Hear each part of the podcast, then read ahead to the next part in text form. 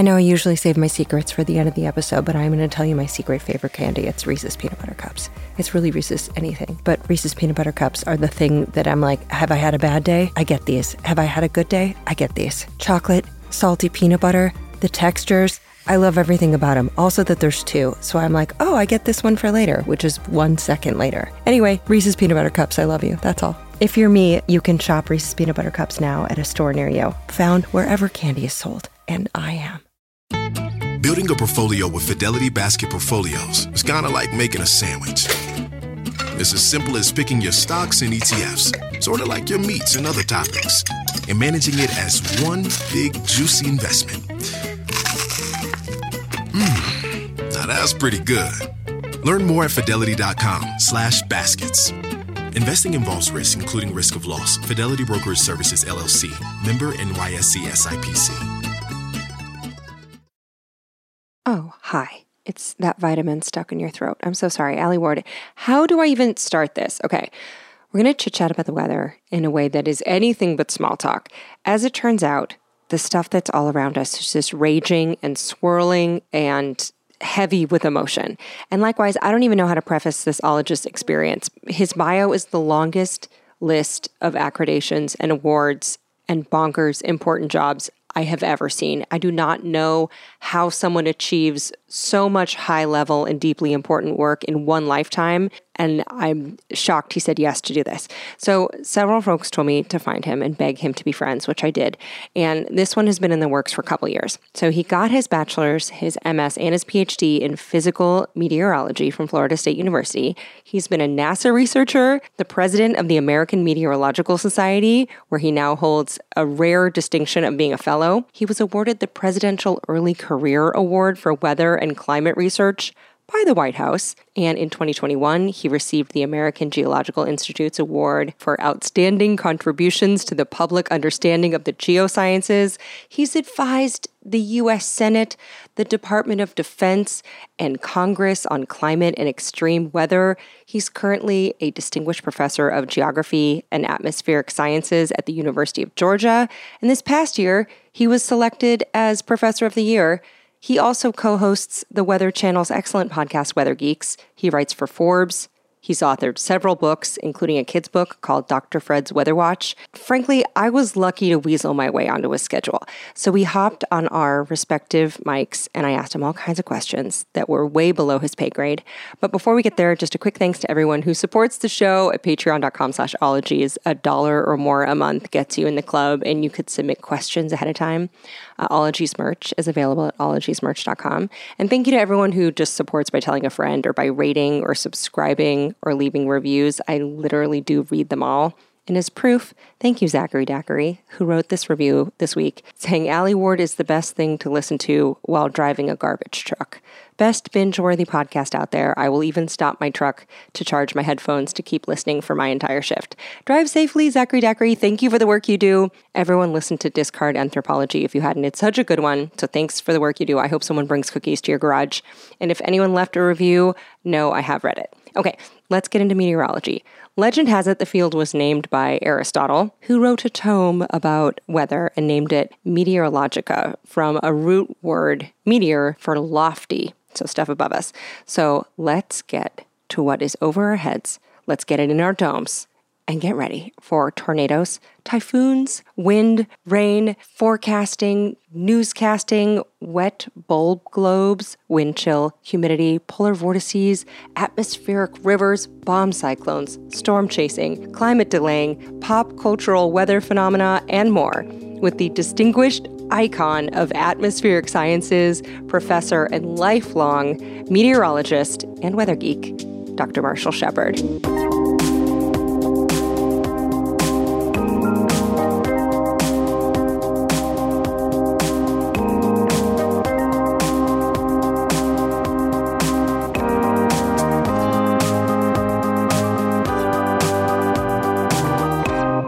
Dr. Marshall Shepherd, I guess I'm he, but what else did you ask? Oh, that's it. Okay. That's all. Yeah. So I've been wanting to talk to you for literally years. This is pretty exciting. You are one of the most celebrated meteorologists in the country, and I'm sure you have to get you have to explain this a lot to people, but the difference between being a meteorologist and being a weather person, there's a difference. Yes? Yeah. So, you know, I get called the weatherman a lot or the weather guy. And then, you know, the really derogatory term that I hear from some of my female colleagues is when they call them weather girls. These are celebrated scientists with degrees. They're women. They're not weather girls. But yeah, you're really onto a point because the term meteorologist is synonymous with weatherman for most of the public, but there are different types of meteorologists in the same way that there are different types of engineers. In fact, only a small percentage of our field are TV meteorologists or what we call broadcast meteorologists or weathercasters. And even within that group, there's a range. There are actually some people that have meteorology degrees, and you'll see the AMS seal by their name typically or some other seal. There are some people that have more journalism backgrounds but report the weather and so forth, although there's less of that and more degreed meteorologists. So, yeah, I'm a meteorologist that doesn't do forecasting, and I'm not on TV unless I'm a special guest on the Weather Channel or so. He joins us now from Gwinnett County, Georgia. Dr. Shepherd, thank you so much for being here today. When it comes to meteorology, how do you think that people choose their field? Because I do think so many people think meteorology is just forecasting, but how did you pick what you do, and what are some of the options? Yeah, it's a great question. I got interested in this in sixth grade, as most meteorologists do. I did a science project, can a sixth grader predict the weather? That started because I got stung by a bee. I wanted to be an entomologist, but I got stung by a bee and found out I was highly allergic to bee stings and said, well, I need a plan B, pun intended. And so I did my science project on weather. So at that point, I was bitten by the weather bug, second pun intended. And so from that point on, I knew I didn't want to be on TV pointing at a screen with cold fronts, and I knew I didn't want to be a forecaster. I was more interested in the hows and why of weather. Like, why does that hurricane get stronger than others? And why do certain storms spin out tornadoes and some storms don't? And so that's when I started investigating schools and Florida State University. I'm from Georgia, and Florida State was the closest meteorology program. And the rest is history. I went on to graduate school, ultimately got a master's and a PhD, worked at NASA for a while, developing large space missions to study weather and climate. So Dr. Shepherd spent a mere 12 years as a research meteorologist at NASA Goddard Space Flight Center and was the deputy project scientist for the Global Precipitation Measurement Mission. Just casually one of the best meteorologists in the world. And now still do high-level research, teach, and do a lot of other things as well. But to really answer the second part of your question, what are some of the other options? Again, I think about 9 to 10% of our field work as TV meteorologists. Others go into sort of more private sector for airlines or other commodities companies, power companies, energy companies, and so forth. There are quite a few meteorologists that work in federal agencies like the National Weather Service or NASA or NOAA. So NOAA is not a guy or a biblical rising oceans flood reference, but it just stands for the National Oceanic and Atmospheric Administration, Air and Sea. EPA, state agencies have meteorologists. And then a lot of private companies are now developing interest in weather, whether it be IBM or formerly before that Panasonic, and even smaller companies as well. So weather, there's quite a few places atmospheric scientists, which is the broader term, including meteorologists and climate scientists, can work. Is it such a good meteorology program at Florida State because there's so much weather there? Like, would that program suck in LA? No, I mean, UCLA has a really good meteorology program, actually. It's one of the best. So, no, I don't think it has anything to do with the geography, although it does have a reputation for being pretty good at tropical meteorology expertise there. So, obviously, being close to Florida, even as we're recording this podcast today, Tallahassee, Florida, which is where Florida State is probably experiencing the Tropical Storm Nicole as we speak. And just FYI, so Nicole ended up being a Category 1 hurricane. About 75 miles an hour is what it made landfall at, and it caused 11 deaths and $520 million in damages. And now, if a tropical storm develops in the North Atlantic or the North Pacific in the east, off the coast of the U.S. and Canada, and has sustained winds up 74 miles per hour or faster, we call it a hurricane. But if they form over the South Pacific and the Indian Ocean, they would like to go by cyclones, please. Well, then what are typhoons? This is a great question. I'm glad you asked. Those are the same thing, but they're over the Northwest Pacific off the coast of Asia. So we could do a whole episode on intraplanetary meteorology terminology. Trust me. And what about learning about the weather on planet Earth versus working for NASA? Well, we didn't study other planets' weather. We were studying Earth's weather. NASA has a very robust Earth science program. So, that's another misconception that I often get in the same way that people would ask me if I was a weatherman. Most people that hear NASA think space out and looking at Mars and places, but a large part of what NASA does and still does is to develop missions to study Earth's weather, climate, oceans, volcanic eruptions, changes in the cryosphere, which is like Greenland and Arctic ice sheets and Antarctic. So, that's one of the things that I'm glad you asked, because NASA studies planet. I argue it studies the most important planet of all, Earth, because that's where we live and we're not going to be going anywhere for some time. So thankfully, NASA devotes quite a bit of its resources and expertise to studying this planet using the vantage point of space. Mm-hmm.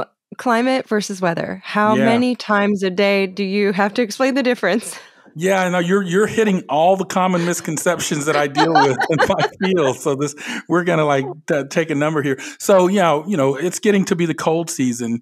We'll start seeing snow and colder weather, and inevitably I'll have someone tweet me, "Hey, Dr. Shepherd, I've got 20 inches of global warming in my yard. It's snowing out here in Boston in January. Why do you guys keep talking about this climate change stuff?"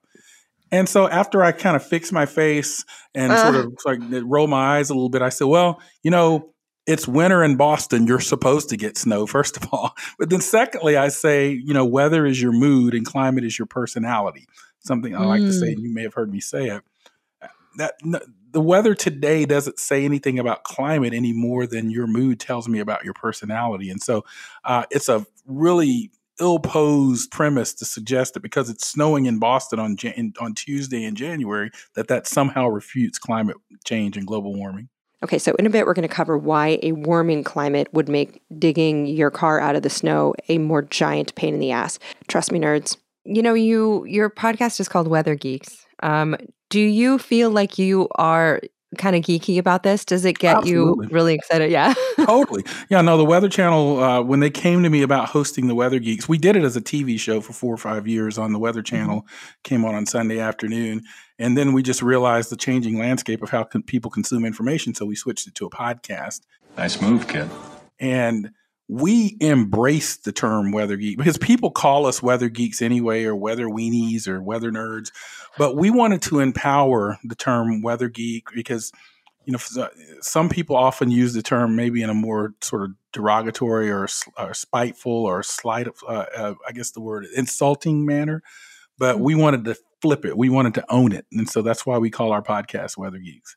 I love that it's something that you have so much knowledge and you're so authoritative about, but that you still love so much. Weather gets such a bad rap in conversation of people talking about the weather, but what could be more exciting than storms, whether or not you're going to have to wear a jacket or if your crops are going to grow. All of those. And you just even touched on another misconception that's out there, because you're right. Weather is often a conversation point, and it makes it a struggle for those of us that are scientists in this field, because everyone experiences the weather. And so because of that, everyone thinks they know as much about it as people with degrees in it. And so I'll often have people come up and challenge me on the forecast or about climate change, and they're totally wrong. But, it's an opportunity to sort of share and educate. So, for example, people often say, whether meteorologists and forecasts are wrong most of the time. Well, actually, they're right. Almost all of the time, about 95% of the time within 3 to 5 days. It's just that it's human nature for people to remember the bad ones. And there are few bad ones, but those are the ones they remember if their cookout was rained on or if their child's soccer game got rained on. But, I'll use a football analogy. A field goal kicker kicks a field goal and they make every single field goal all year long. That's a really good kicker. But if they miss one field goal in the Super Bowl, that could have won the game, people are going to be remembering and talking about that kick and, wow, that kicker, he stinks. And, oh, my gosh, you know, fire him. But, in fact, he's a really good kicker. He just missed that one. And so, you know, people don't tend to remember all the days that were right in terms of the forecast. So they sort of anchor on those sort of more isolated and fewer bad forecasts. So don't blame the messenger for the nature of statistics, folks. Just keep an umbrella in your bag and a smile on your face. You're alive, and there are crickets and birds and sunsets and electricity and indoor plumbing. And how much has weather science changed since you've been studying it and even just since the Industrial Revolution?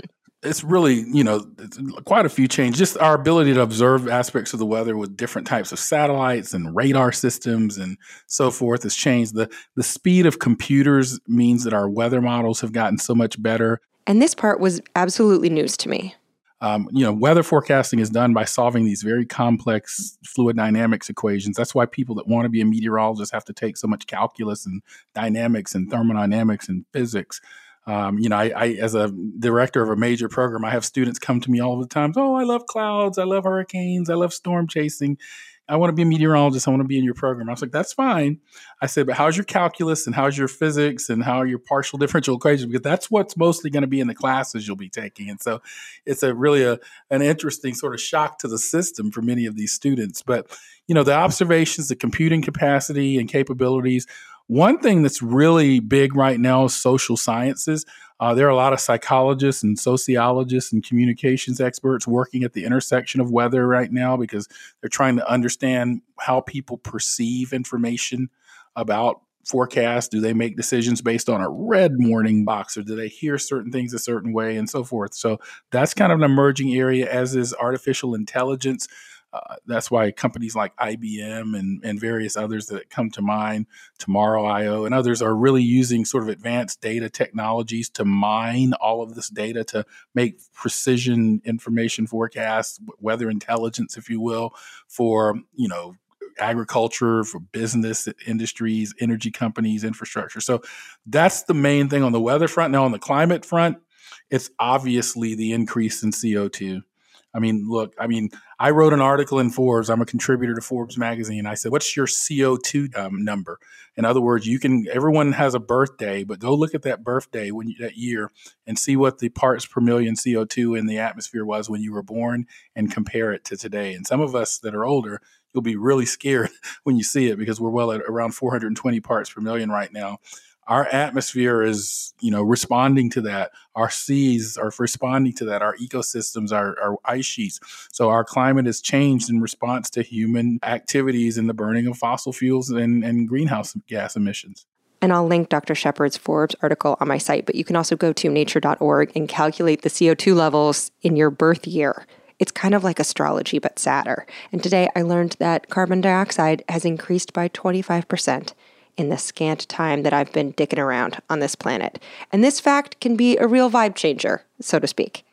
How is that personality affecting our mood? I know that I feel like in the last few years, we've heard more about bomb cyclones and names for blizzards and storms and hurricanes that I'd never heard of growing up, but how is that climate affecting the weather? Well, you know, that's just the media, actually. I mean, bomb cyclones and derechos and these terms have been around forever in meteorology. They should just have been used more in the popular media. So I wouldn't use those as anchors of something different about the climate because bombogenesis and rapid, and these are very common weather terms, polar vortex. I mean, yes. these are terms that have been around in meteorology if you study meteorology for decades. Oh, so there's nothing new about those terms. Let's do a lightning rundown of some of the ones you probably thought were just meteorologists yanking your chain. So bombogenesis happens when a cold air mass collides with a warm one and the barometric pressure drops fast in a low pressure system. So some of the other fun things that you can call a bombogenesis include explosive cyclogenesis, a weather bomb, a meteorological bomb, or a bomb cyclone. And at one point, someone was like, shouldn't we stop calling this a bomb? It's very scary to the people. And a meteorologist was like, you call them cold and warm fronts like it's a war, so shut your rain hole, you coward. And a bomb cyclone it was. Now, a polar vortex is a bunch of cold air near the poles of the Earth. And it's called a vortex because it's spinning, and in the winter it gets bigger, and parts of it kind of get caught up in the jet stream, and then they blast your whole face with colder Arctic air.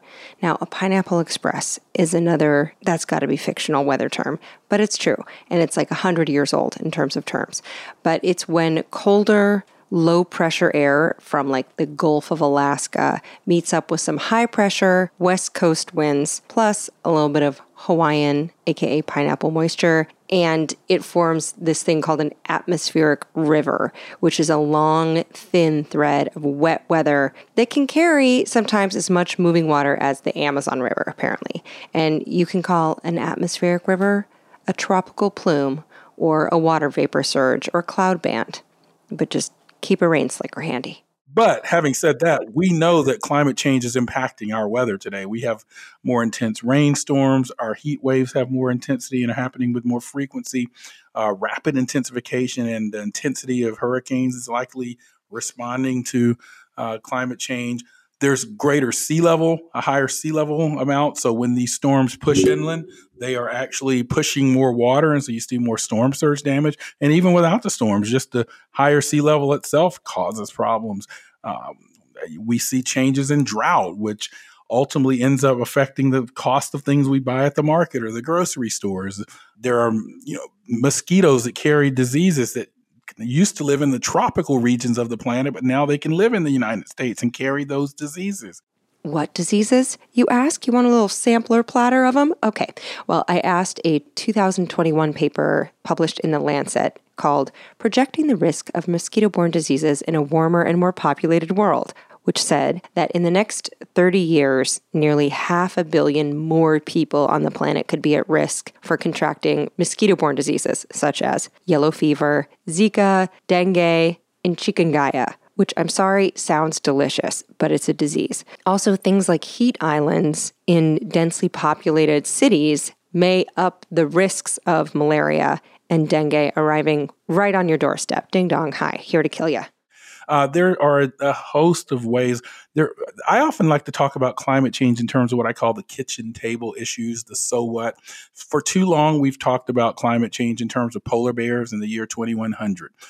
Climate change is now. We've got to stop using future tense. We're living it right now, and it's likely going to accelerate in the same way we saw with the COVID pandemic. It started and accelerated rapidly. That's what we worry about as scientists right now. But the good news in terms of your question is we know, I don't like to sort of even harbor on just the bad that's happening because we know that is what it is, but we know what needs to be done. That's the good news. If anyone's listening to me and say, well, what's the optimism? The optimism is this is not a problem where we're scratching our heads. Like, what do we need to do? We know what we need to do. We've got to reduce carbon emissions. It's on my to-do list. And we have technologies and processes to do that. And in some cases, we also have to adapt. Things are already sort of past the point of non-change. It's going to change. So we have to develop adaptation strategies. Give you an example, out west. I know you're talking to me from out west. Up in the Pacific Northwest in 2021, there was a tremendous heat wave. People just aren't used to that type of heat in parts of the Pacific Northwest. Many homes don't have air conditioning. And there were many deaths because of that heat. And just a side note, so this heat wave in June and July 2021 reached 120 degrees Fahrenheit in Canada, folks. And it was a once-in-a-thousand-year weather event, they said, and it was 150 times more likely to occur because of climate change. What was the cost? Nearly $9 billion financially, but 1,400 lives lost to heat-related deaths. So global warming is not a future issue. It's now. So what can we do immediately? So an adaptation strategy might be to retrofit many of those homes with air conditioning now. that don't have homes, because they may not have expected that type of heat in Portland. In the same way that in London this year, it got to 104 degrees. 85% of homes in London do not have air conditioning because they never expected those types of temperatures. And so we know what we need to do. We just have to act and move beyond what I call climate delayism. Climate delayism. I've never heard that. I mean, that's a great term for it. So yes, a little urgency is needed because we know the cause and the effects are already underway. What about these weather systems where we've got droughts in some areas, we've got flooding in others? We know that glaciers not doing so well. Where is the water going and what is moving it around? Well, water is conserved on the planet. The amount of water in the Earth system is a finite amount. And we live on a very small percentage of the fresh water that's available to us. You know, we all learned about the water cycle somewhere along the way. But most of the water is in the ocean, or it's locked away, frozen in the ice caps or and so forth, glaciers and so forth. So we live on a very small percentage of water that's evaporating and condensing to form rainfall and falling back into our reservoirs and rivers and streams or snowpack that melts. Okay, so I looked this up because I needed numbers. And apparently there are 326 quintillion gallons of water on Earth. What does that mean to you? Nothing. I get it. It means it's 326 million cubic miles of water on Earth. And 99.7% of that is in the oceans. It's in the soil. It's all wrapped up, busy in the ice caps, for now at least. And it's also in the atmosphere. So that just leaves a slim little 0.3% of water that's usable by our weird little species of human. And we definitely need water to exist. So if you are me and you're dehydrated and you're filled with taquitos and gingerbread cookies and you're sitting there thirsty but you're refusing to hydrate yourself, please drink some water and say thank you to the water. Say, I would literally die without you, water. You would die so fast. So one of the things we've always known about climate change is that places that are dry will probably become drier, and places that are wetter will become wetter. And so that's how you maintain conservation or balance, because the wet places are becoming wetter while the drier places on average are becoming drier. But what is really of more concern to us as climate scientists is not necessarily the amount that falls on an annualized basis or the amount, it's the rate of change. So what I mean by that is here in Atlanta where I am, the rainstorms now, there's just greater intensity in the rain. So when it rains really hard, it's much harder than it would have been on average in 1960 or 1970. Boy, when it rains, it pours. So because of these higher intensity rain rates, it overwhelms the engineered system. And that's why we see so much flooding on roadways and in cities and so forth. With Hurricane Ida last year, it made landfall down in the New Orleans, Louisiana area. A little bit south of there. And then it moved into New York and caused tremendous flooding, flooded the subways and so forth, because the engineered system that we currently live in was designed for the rainstorms of 1960, not 2022. So if you're good at SimCity and you have been looking for a calling in life, consider the urban planning field of climate change mitigation. It's a real thing. And according to one article I just read, urban designer Elizabeth Plater-Zyberg cited things like more walkable communities that could lower carbon emissions, smaller and attached housing structures, and also architecture that requires less of a strain on your HVAC system. Also tree planting. Those are a few ways to go in urban planning for the future. But let's look back in time for a second. Was your grandfather's walk to school uphill both ways in the snow worse than your current situation? You know, it's counterintuitive to people, but I could actually make an argument that the snowstorms and blizzards are worse because of climate warming. See, that's counterintuitive to people because I just said warming and snow is cold. Yeah. So, but we know that the hurricanes, rainstorms, snowstorms, they all sort of get started from water vapor, the gaseous phase of water in our atmosphere. And there's a basic physics principle called the Clausius-Clapeyron equation. Let's break that down for all the listeners out there. It's a really fancy sounding term, Clausius-Clapeyron. But all it really means is as our atmosphere warms, there's more water vapor available to it. So as we have a net warmer atmosphere, there's more water vapor available to it, which means there's more water vapor available to snowstorms, hurricanes, and even rainstorms. So that's huge. A warmer planet means more water in the atmosphere. But how much? How much water are we talking? So per degree Fahrenheit, about a 4% increase in water vapor, or that's 7% for all the places that are not the US and use Celsius. So let's take the Northeast United States, though. About a century ago, the winters averaged 22 degrees Fahrenheit, but they have risen 4 degrees to 26 degrees Fahrenheit. Some years are topping 30 degrees Fahrenheit, which would be a 32% increase in water vapor while still being below the freezing temperature of 32 degrees. So if your weird uncle is hitting the vape pen and declares global warming to be horseshit because his picnic table is under 5 feet of powder, just feel free to kindly educate him. Just get some numbers up in there. Any other flim-flam to address? What about red sky at night, sailor's delight? Any truth in that? Yeah, there are certainly these little sort of sayings. They have some truth in that they tend to be related to sort of cloud systems that are moving in as it sort of interacts with the sun as the sun is setting. You get sort of longer pathways of that light through, and there's red, but that can change depending on the types of clouds that are in the sky. And so that tends to indicate certain types of weather systems that are on the horizon and so forth. So anecdotally, there are some truths. Now, what are not true is that rodents like groundhogs or almanacs can predict the weather. So I often get that question. I'll have someone that says, well, I don't believe all this climate science stuff, but hey, what do you think of the groundhog forecast today? I think it's a rodent. That's what I think. And so, we have to kind of, there are these anecdotal things that people have grown up on and they just believe that they're true. Like here in the South, people ask me all the time, so is that heat lightning? Is heat lightning a thing? And I say, no, it's not. But people have grown up hearing about heat lightning all of their life. It's like the sky lights up with lightning, but you don't hear any thunder. And that's just because the storm is too far away to hear the thunder. But people think it's the heat of the day causing the sky to light up. So for more, so much more on lightning and clouds, we have whole ass episodes, fulminology and nephology episodes. I will link them in the show notes. You will be swimming in storm facts. And not smart question, but when it comes to cyclones and tornadoes and hurricanes, why so twisty? Why do things go in big circles? Yeah, it seems like a lot of things in weather do that, don't they? Like tornadoes and low pressure systems and hurricanes.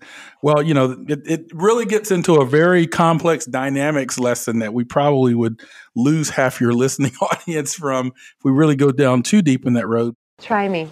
But it's really an interplay between some fancy things called pressure gradient forces and Coriolis force. Because remember, we're on a rotating planet. We are not on a stagnant planet. We are on a rotating planet with this fluid, the atmosphere, flowing around. And so if you think about a river, that's a fluid. And that river flows in a certain way. But now think about if you put that river on a rotating platform, within a rotating platform, you're going to get all kinds of eddies and whirls and so forth. And so these sort of rotating systems are really very much related to the complexity of having a fluid on a rotating Earth that also is differentially heated. It's colder at the poles and warmer at the equator. And so because of that, you get some really interesting dynamics. If you're wondering what a pressure gradient force is all about, let's tell you. Let's back up a second. Okay, so high pressure areas are going to naturally flow into low pressure areas, and the pressure gradient force is the difference in pressure between the two areas. And the greater the difference, the faster the air is going to rush from the high pressure into the low, and boom, you get wind. You get gentle breezes, you get gale forces. It's all fluid dynamics, spinning around on a spinning rock. And the Coriolis effect is all about which way that spin seems to deflect a flow. In the northern hemisphere, low pressure weather systems circle counterclockwise or to the right, but below the equator, they take a clockwise or a left turn. And yes, this is affecting giant storms and cyclones, but also how the water drains out of your bathtub. Southern hemisphere, to the left, northern, right, and near the equator, your bathtub spin will be much less twisty. Isn't that weird? And really basic terms, but things like low pressure system, high pressure system, cold front. What exactly do those mean for people who watch the weather or read about it and say, I kind of don't get it? Fronts are sort of boundaries of air masses. And so cold fronts tend to be frontal systems where you have a cold, dense air mass sort of moving in to lift and replace warmer air, because warmer air tends to be less dense. And so it rises. And so you get really violent storms oftentimes at cold fronts. Low pressure is just what it says. It's the lower atmospheric pressure, whereas higher pressure is higher atmospheric pressure. And, you know, lower pressure tends to be associated with more stormy, cloudy type weather because the air rises associated with low pressure, whereas in high pressure, air tends to sink. When air sinks, it compresses and warms. And so that's why typically when you see high pressure, you're going to be dealing with really clear, perhaps dry, even drought-like weather that could lead to things like wildfires and so forth. So fronts are big patches of air, and cold patches are more dense, and they lift the warmer, less dense air up, and that's called a low-pressure system, which is stormier, while high-pressure systems tend to be hotter and drier. I have never understood weather before, so this is thrilling. You know, I like to use this very simple analogy. I used to use an analogy of a waterbed, but now people under like 30 look at me like, what is a waterbed? My parents had a waterbed. Yeah, so I was going to say your parents probably had waterbed. So you push down on the one part of the waterbed, it goes down, but another part goes up. Well, something that younger listeners may know about is the bounce houses, the inflatable bounce houses. Same concept. You push down on one part, another part goes up. Well, our atmosphere has these sort of low pressure troughs and high pressure ridges, and it's sort of this undulating sort of fluid and has these areas of highs and lows as well. That banging noise was Dr. Shepherd's arm undulating as a visual aid. You got to really, it's hard for many people to envision it.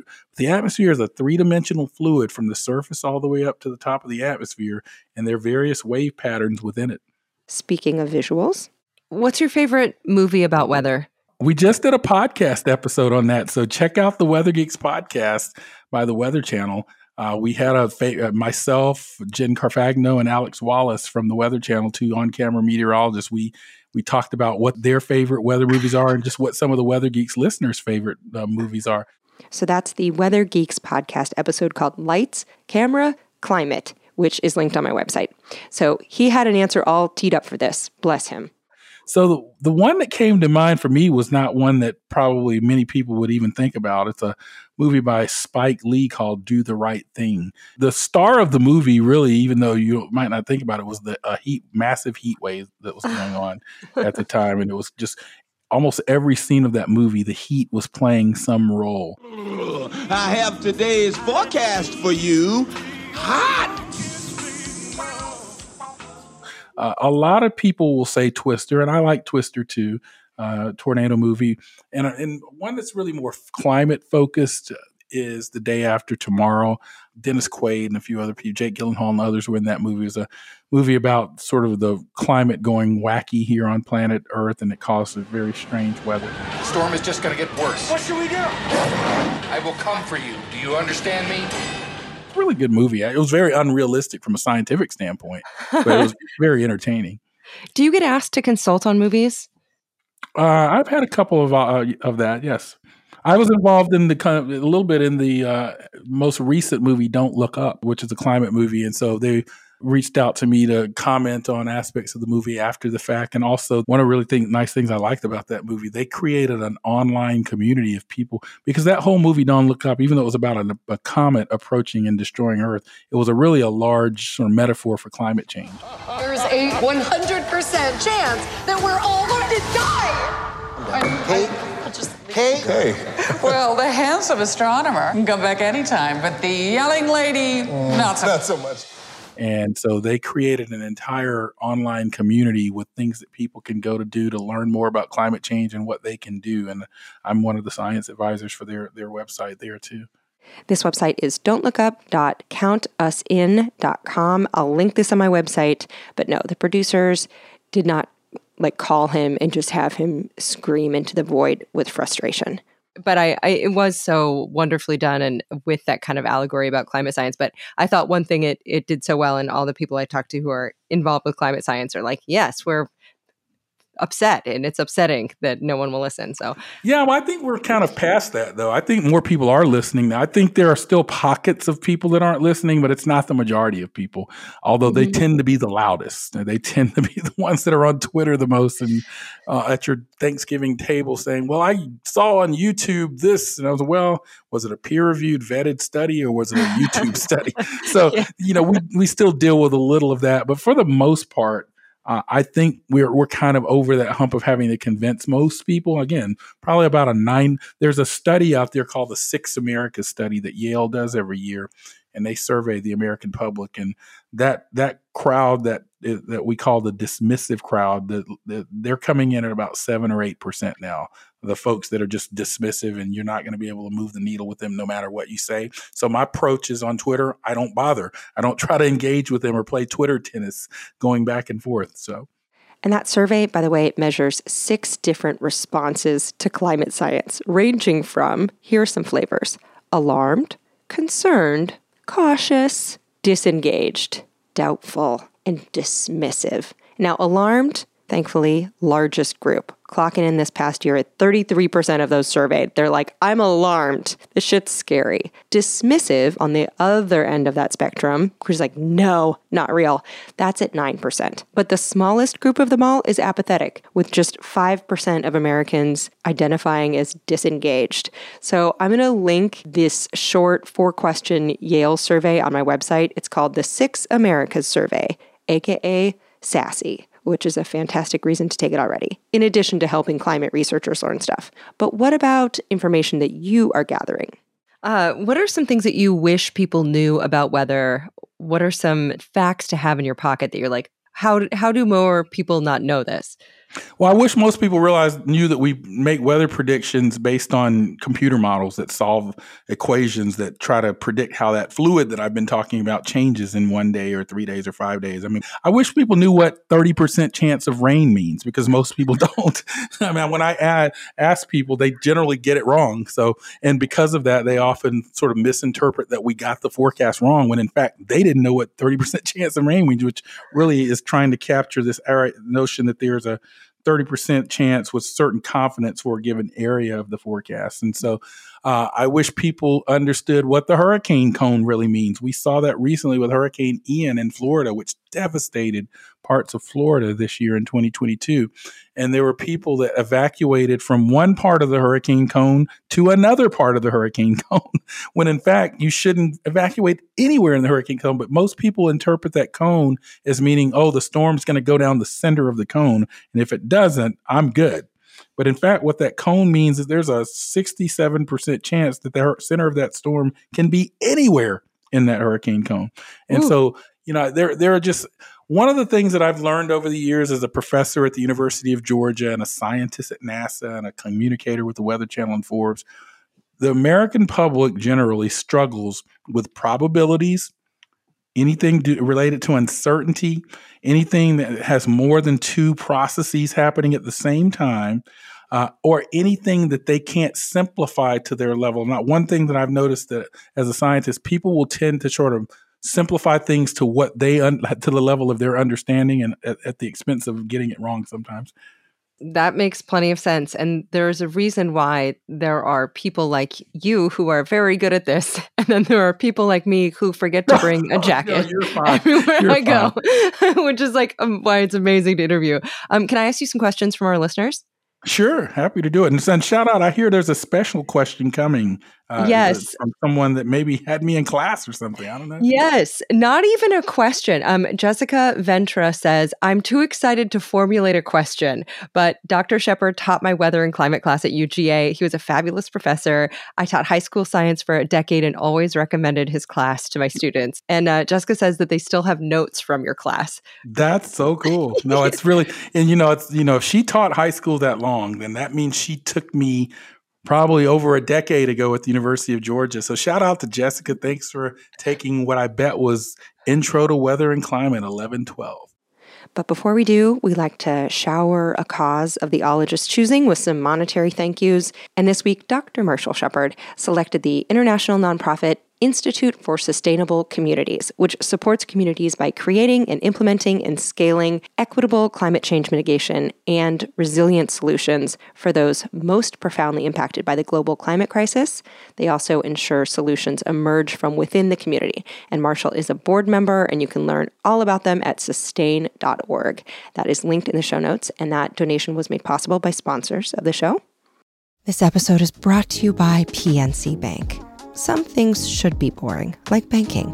Boring is safe and reliable. You don't want your bank to be exciting or unexpected. Unexpected is for podcasts about bizarre scientific revelations, not banks. PNC Bank strives to be boring with your money so you can be happily fulfilled with your life. PNC Bank, brilliantly boring since 1865. Brilliantly boring since 1865 is a service mark of the PNC Financial Services Group Bank. PNC Bank, National Association, member FDIC. Okay, great questions about to rain down on you from patrons of the show via patreon.com/ologies. Now, this first one was also asked by patrons Miranda Panda, Slayer, Derek Allen, and Brittany Kaufman. We had some great questions from a bunch of listeners wanted to know sleet, hail, and grapple. What's the difference? Susan Baxter is a first-time question asker and said, could you tell us about grapple? What exactly is it? So yeah, grapple, you know, in clouds, oftentimes precipitation is forming by ice crystals. The rain that falls in most places in the United States actually started out as a snowflake. It just melts and becomes rain when it gets down below the freezing level. But there are oftentimes in clouds where these ice crystals, they bump into some of the liquid water in the clouds and it freezes and it becomes this little seedling of ice. And we call that grapple. But in thunderstorms, that grapple can continue to take trips up and down in that big thunderstorm or cumulonimbus cloud, and they can grow and take on layers like an onion if you sliced it, and it falls out of the thunderstorm as hail. Sleet is actually ice crystals. They fall, they may melt, but then they refreeze as they fall down to the ground, and that's what we get as sleet. And then there's another one that I'll add to our question, freezing rain. Freezing rain, the ice crystal starts out as a snowflake in the cloud. It melts when it falls down to the ground. When it falls to the ground, the temperature is below freezing, and then it freezes on surfaces. And that's called freezing rain. So the thing that I would note about this question, hail only happens in thunderstorms. So if you see bouncing pieces of ice falling during the winter, it's probably sleet, because I often hear people say, oh, it's hailing outside. And no, that's sleet, because hail only happens in thunderstorms. So yes, sleet is snow that melted and refroze before hitting the ground. Hail happens in thunderstorms. Grapple is snow coated in ice, and freezing rain turns slick upon hitting a surface. There's so much also more about snowfall in the snow hydrology episode, which I'm going to link in the show notes. And I hope you listen to it with a warm mug of something, because my digits are frigid just thinking about it. I had no idea. Okay, what about humidity? Tyler Nelson, Stephanie Coombers want to know. Tyler says, is a fall 40 degrees actually colder than a spring 40 degrees because of differences in moisture? And Stephanie Coombs wants to know, is there really a difference in wet versus dry cold, or is it all in our heads? Lauren Mascabroda and Christy Hogger also desperately needed answers on this. Yeah, so, you know, I'll flip that a little bit, because you often hear people talk about, oh, I'm going to Vegas. It's 110 degrees, but it's a dry heat. So dry it's not heat. That bad. Yeah. Yeah, but, you know, 110 degrees is still hot, whether it's dry or not. But I think the point there is that 110 degrees with more humidity would be oppressive. Mm. And so, like here in Georgia, we can get to 90 degrees, but our humidity may be quite high such that it feels like it's 110 degrees because of that extra humidity. So, yeah, there is something to the fact that humidity does add to the comfort level in terms of temperature. We often use something called the heat index to sort of talk about what the temperature really feels like when you add in the humidity as well. But a better metric these days is something called the wet bulb globe temperature. Yeah, that's a big fancy one, and so it tries to capture the temperature and humidity, but also some other ways that our body is exchanging heat with the surrounding atmosphere. So it's just a better metric to determine whether our body's going to be sensitive to heat and humidity. And that is called the wet bulb globe temperature, which according to weather.gov is a measure of the heat stress in direct sunlight, which is just a dirty little combination of temperature, humidity, wind speed, and the sun angle, plus cloud cover. And some wet bulb globe thermometers need to be covered in a moistened cloth to get good readings. Also, why does wet bulb globe sound so horny? It doesn't help that the weather reporting service AccuWeather has trademarked the term real feel for this measurement. Meteorology, making wet bulb globes hotter than expected. So, yes, some of your listeners may not be familiar with the term, but it's going to become more broadly used in the future. Now, the other sort of side of that is something called wind chill.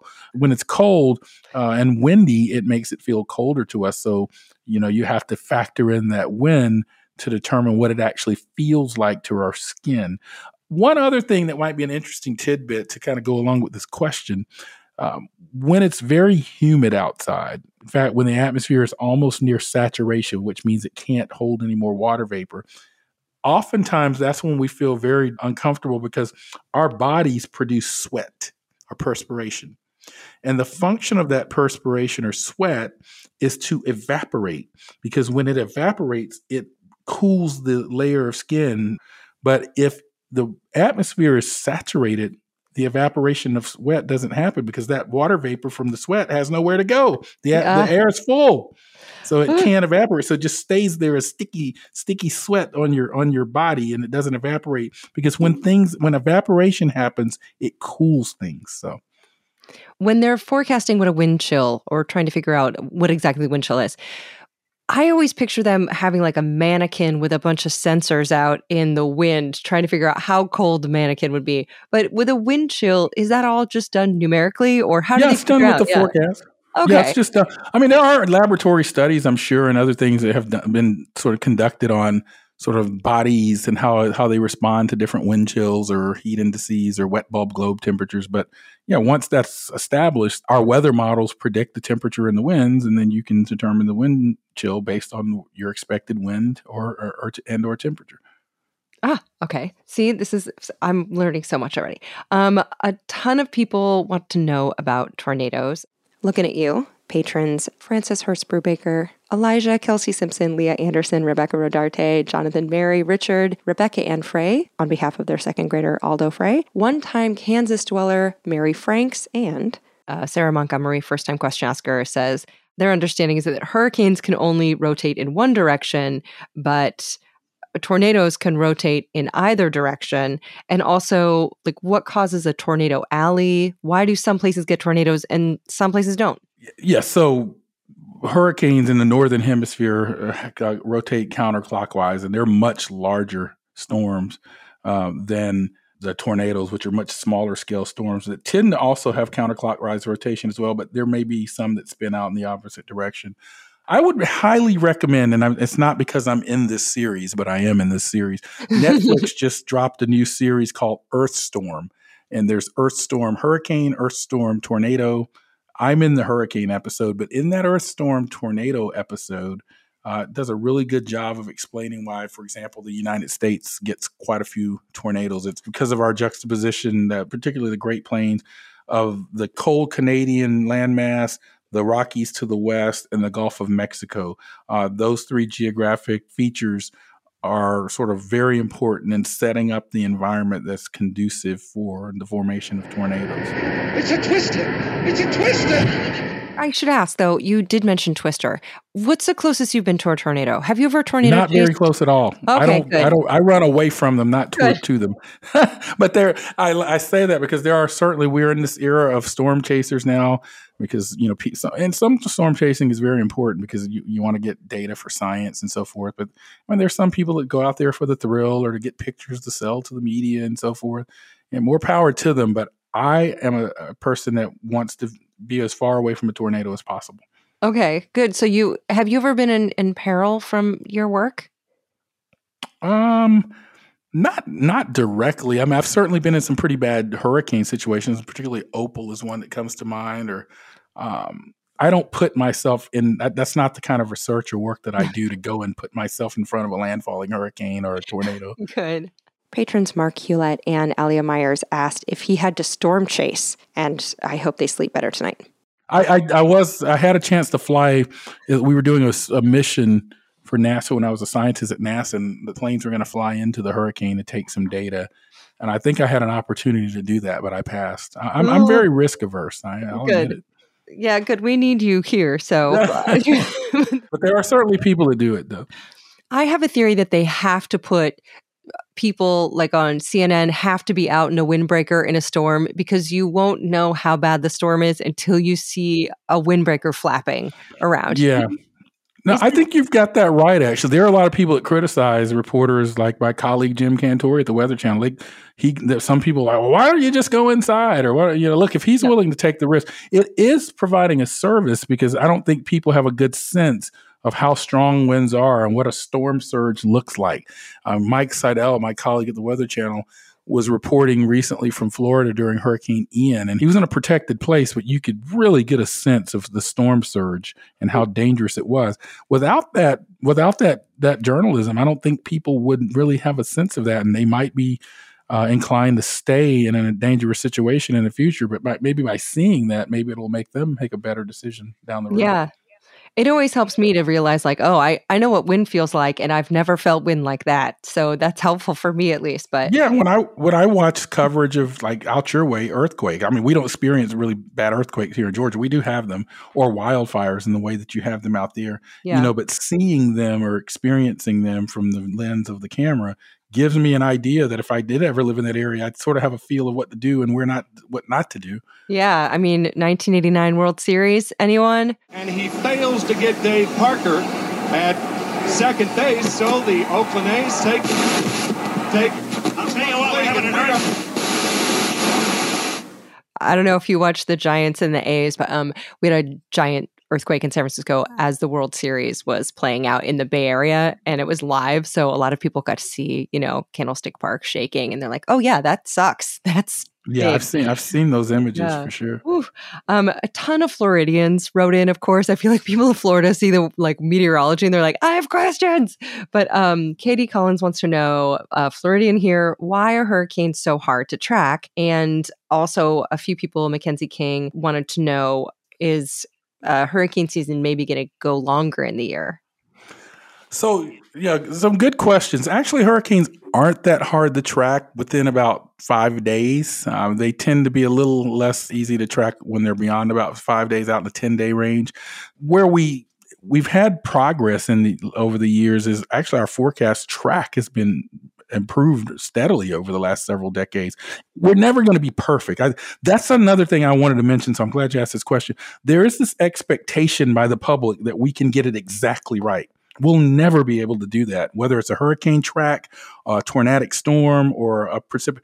That's why we give you the forecast as a cone or as a probability, because we can't and we won't ever have the ability to give you a precise answer to, is it going to rain in the backyard near my tomato plant next to the dog bowl? We will never be able to give you that precision of a forecast. The atmosphere doesn't behave that way. It's a nonlinear system that we're trying to predict with equations. We will never have that level of accuracy with weather forecasting, because we're dealing with a fluid on a rotating planet that we're trying to predict with equations. But we've reduced the error in track forecasts significantly in the 3-day, 4-day, 2-day, 1-day out. So 50 to 100 nautical miles of error, from my vantage point, is actually pretty good. So in other words, we can tell you within a 50 to 100 miles whether hurricane's making landfall. That's about as good as the science allows us to get right now. So the track or location of a hurricane /typhoon/cyclone is easier to predict than the intensity of it. And the intensity follows the Saffir-Simpson Hurricane Wind Scale, SSHWS, from a... Ready? Starts at tropical depression to a tropical storm to a Category 1 if it reaches 74-mile-an-hour sustained winds, all the way up to a Category 5, which has over 157-mile-per-hour winds. But what about their names? Why are we calling them names that we would name our nieces or nephews? Well, in order to not confuse storm systems, during World War II, military meteorologists named hurricanes after their partners and love interests and wives and girlfriends, until this wonderful person named Roxy Bolton in the 70s, an ardent an accomplished feminist icon and activist, suggested maybe they should alternate those with male names, although Roxy initially suggested that the devastating storms should be named after senators. But the baby name convention stuck, and NOAA keeps these pre-written lists that rotate every 6 years until there's a hurricane that's so devastating that they just retire its jersey for good. Like, there will never be another Hurricane Katrina. And yes, there has been an oft-cited study that came out in 2014 titled "Female Hurricanes Are Deadlier Than Male Hurricanes." And it found that because of gender bias, folks do not heed warnings when it comes to a hurricane named after a woman as much as they do one named after a man. Although some people contested this, saying that the data set included hurricanes from 1950 to 1978 when they only used female names. So some people contest it. What's my point? My point is, if a hurricane's coming, please don't fuck around. Thank you.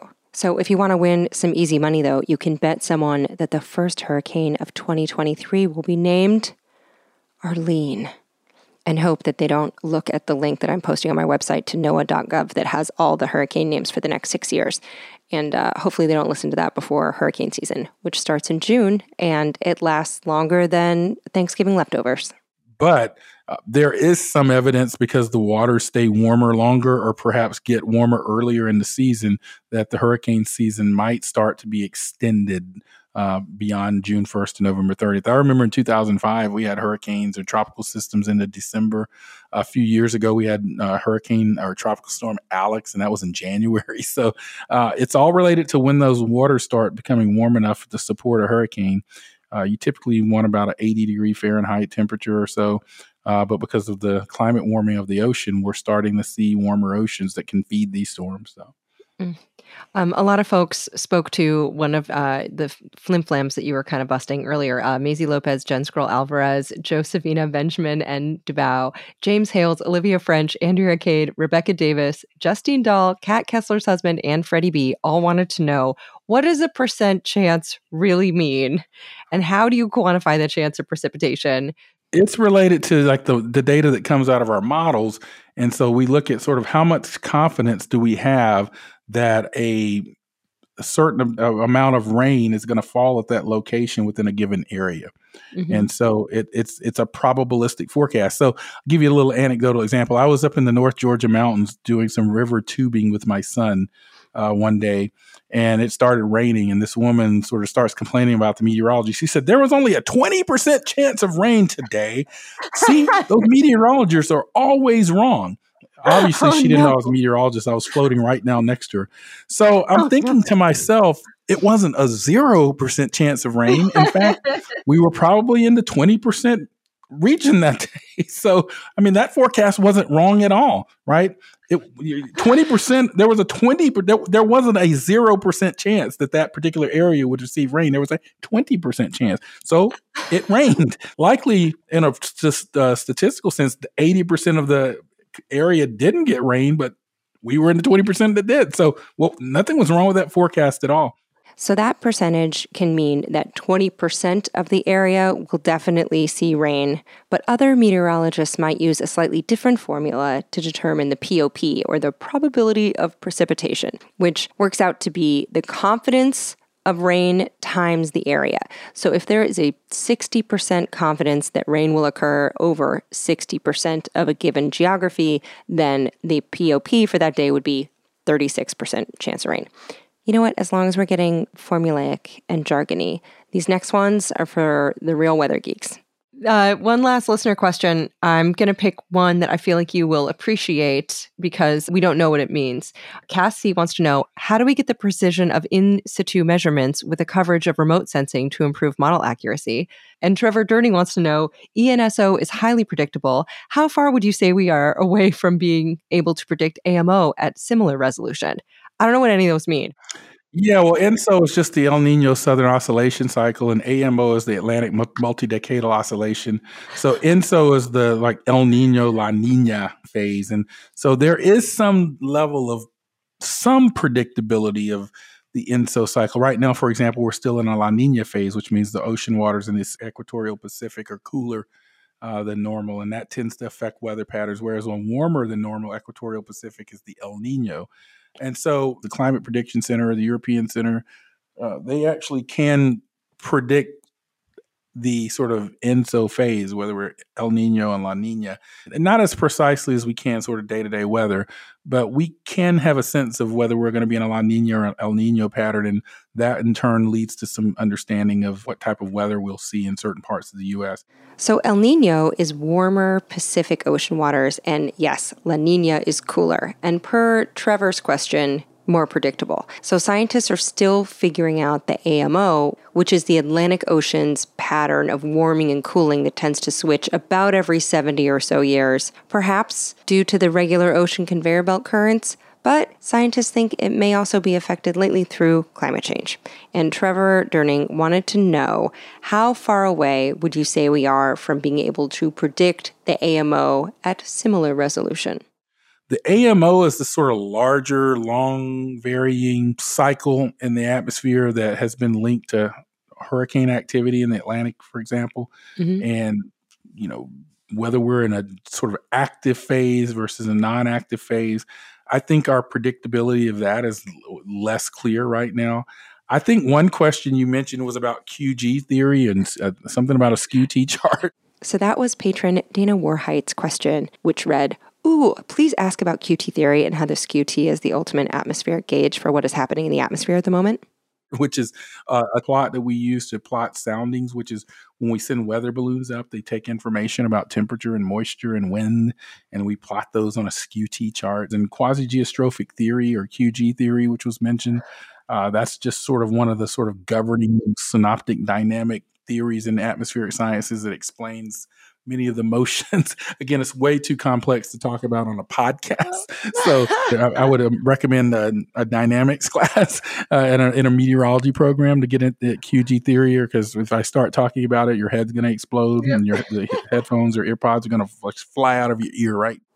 Hi, I went to the American Meteorological Society's glossary terms, and I brought this back in my little basket for us. So a quasi-geostrophic theory is a theory of atmospheric dynamics that involves the quasi-geostrophic approximation and the derivation of the quasi-geotrophic equations. What's a quasi-geotrophic approximation, you're dying to know? I'll tell you. It's a form of the primitive equations in which an approximation to the actual winds is selectively used in the momentum and thermodynamic equations. Specifically, horizontal winds are replaced by their geostrophic values in the horizontal acceleration terms of the momentum equations, and horizontal advection in the thermodynamic equation is approximated by geostrophic advection. It continues, but I blacked out trying to read it. So just please respect your weather people. Never comment on their outfits on TV. They deserve so much better. Oh, it's some good geeky stuff that we certainly talk about on Weather Geeks, though. So, yep. Is there an issue with weather balloons because of a helium shortage? There was. Yeah, we've had periodically we have had some issues with the National Weather Service. Now, I think one thing that really helps us out is we can get some of the same kind of information from satellites these days that we can get from weather balloons. And in some ways, the satellites are better because we can get coverage more consistently and over many other places. With a weather balloon, we only have it where we have it and when we launch it, and that's sometimes just twice a day. But it's still, the satellites don't have the same level of resolution. The satellites are much coarser resolution. And what I mean by resolution, if most of you probably have an iPhone, I'm team Android, I have a Samsung, but on our cameras, on our phones, the number of megapixels tells us how good the photos are on those phones. So the more megapixels, the better the picture. So the finer the resolution is of the model or of the observation, the more fine scale weather we can actually measure. So right now, you know, when you've got a weather balloon or you've got a temperature measurement from a thermometer or a pressure measurement from a barometer where you're sitting, Allie, that's pretty good resolution. A satellite might be only able to give you a resolution over the square mile of where you're sitting. So it would be a much more blurred, coarser measurement. I just wanted to tell you that in 1982, a truck driver named Larry Walters filled 45 weather balloons with helium, and then he tied them to a lawn chair and flew 16,000 feet over Long Beach for about 45 minutes, just cruising in a lawn chair covered in balloons.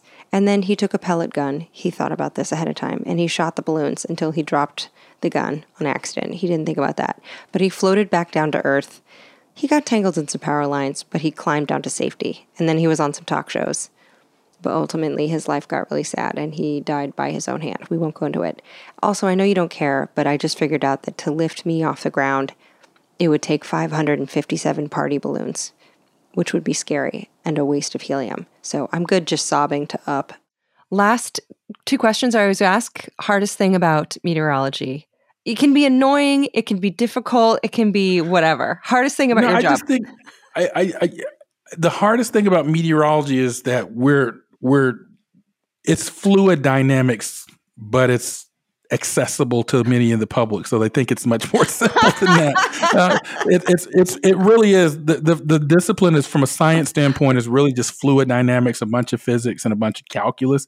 But to the public, all they see is cold fronts on a map or something. But a lot went into getting to that point. And so that the challenge of explaining that complexity to me is very difficult. Mm-hmm. What about your favorite thing about weather, about meteorology? What's fascinating, I can't help but when there's a storm, coming, if I'm looking at the radar and I see, I'm out on my deck or in the front yard as long as I can, trying to see what's going on before I have to get to safety. But no, I'm still legitimately fascinated by weather. So I don't feel like I work. I was a former president of the American Meteorological Society. I work for NASA. I get to do basically big science projects for a living now as a scientist and a professor at the University of Georgia. I mean, I'm still a kid in a candy store. I don't dread going to work. This is why I wanted to talk to you. You're honestly the most qualified meteorologist I have ever seen. Your list of awards is bonkers.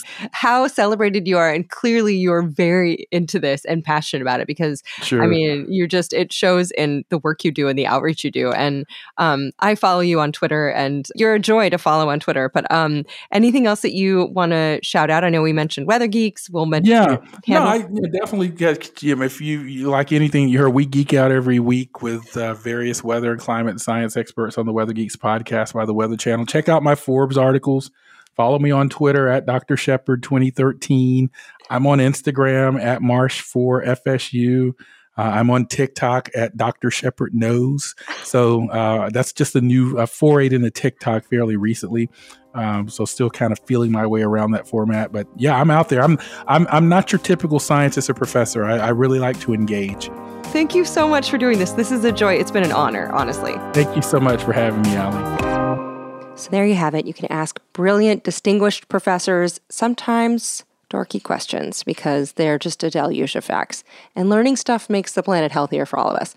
So there are links to Dr. Marshall Shepherd's social media and website and to sustain.org and so many things that we discussed up at my website at allieward.com/ologies/meteorology. That's linked in the show notes. We're at ologies on Twitter and Instagram. I'm at Allie Ward with one L on both. I'm at Allie_ologies on TikTok. Say hi. Smologies episodes are right in our feed and they're safe for all ages. You can find them at allieward.com/smologies. Thank you, Mercedes Maitland, Jarrett Sleeper, and Zeke Rodriguez-Thomas for editing those. Ologies merch is available at ologiesmerch.com. Thank you, Susan Hale, for managing that, plus doing so much more. Thank you, Noelle Dilworth, for all the scheduling. Emily White of The Wordery makes our professional transcripts, and Caleb Patton bleeps them. Those are up for free at allieward.com/ologies-extras. Aaron Talbert admins the Ologies Podcast Facebook group with assist from Bonnie Dutch and Shannon Feltis. Kelly R. Dwyer stays on top of our website and can design one for you. Nick Thorburn made the theme music, and lead editor for this episode was the wonderful Mercedes Maitland of Maitland Audio Productions, which is linked in the show notes at maitlandaudio.com. Huge thanks to her for the tremendous job she's doing and giving Mr. Jarrett Sleeper some time to explore his other passions. I'm so excited for him for that.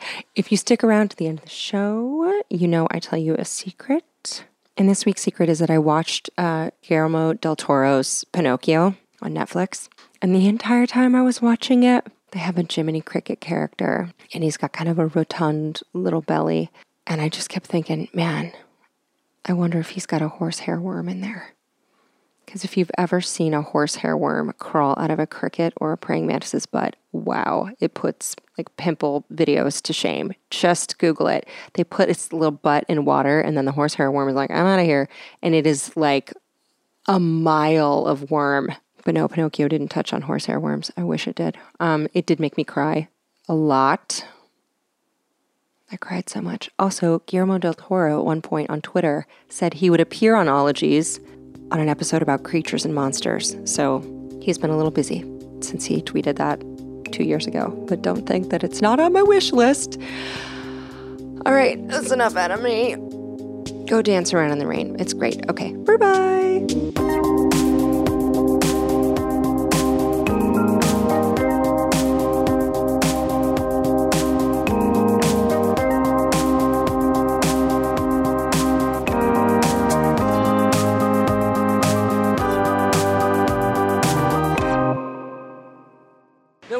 Outside is weather. At Amica Insurance, we know it's more than a life policy. It's about the promise and the responsibility that comes with being a new parent, being there day and night, and building a plan for tomorrow, today. For the ones you'll always look out for, trust Amica Life Insurance. Amica, empathy is our best policy.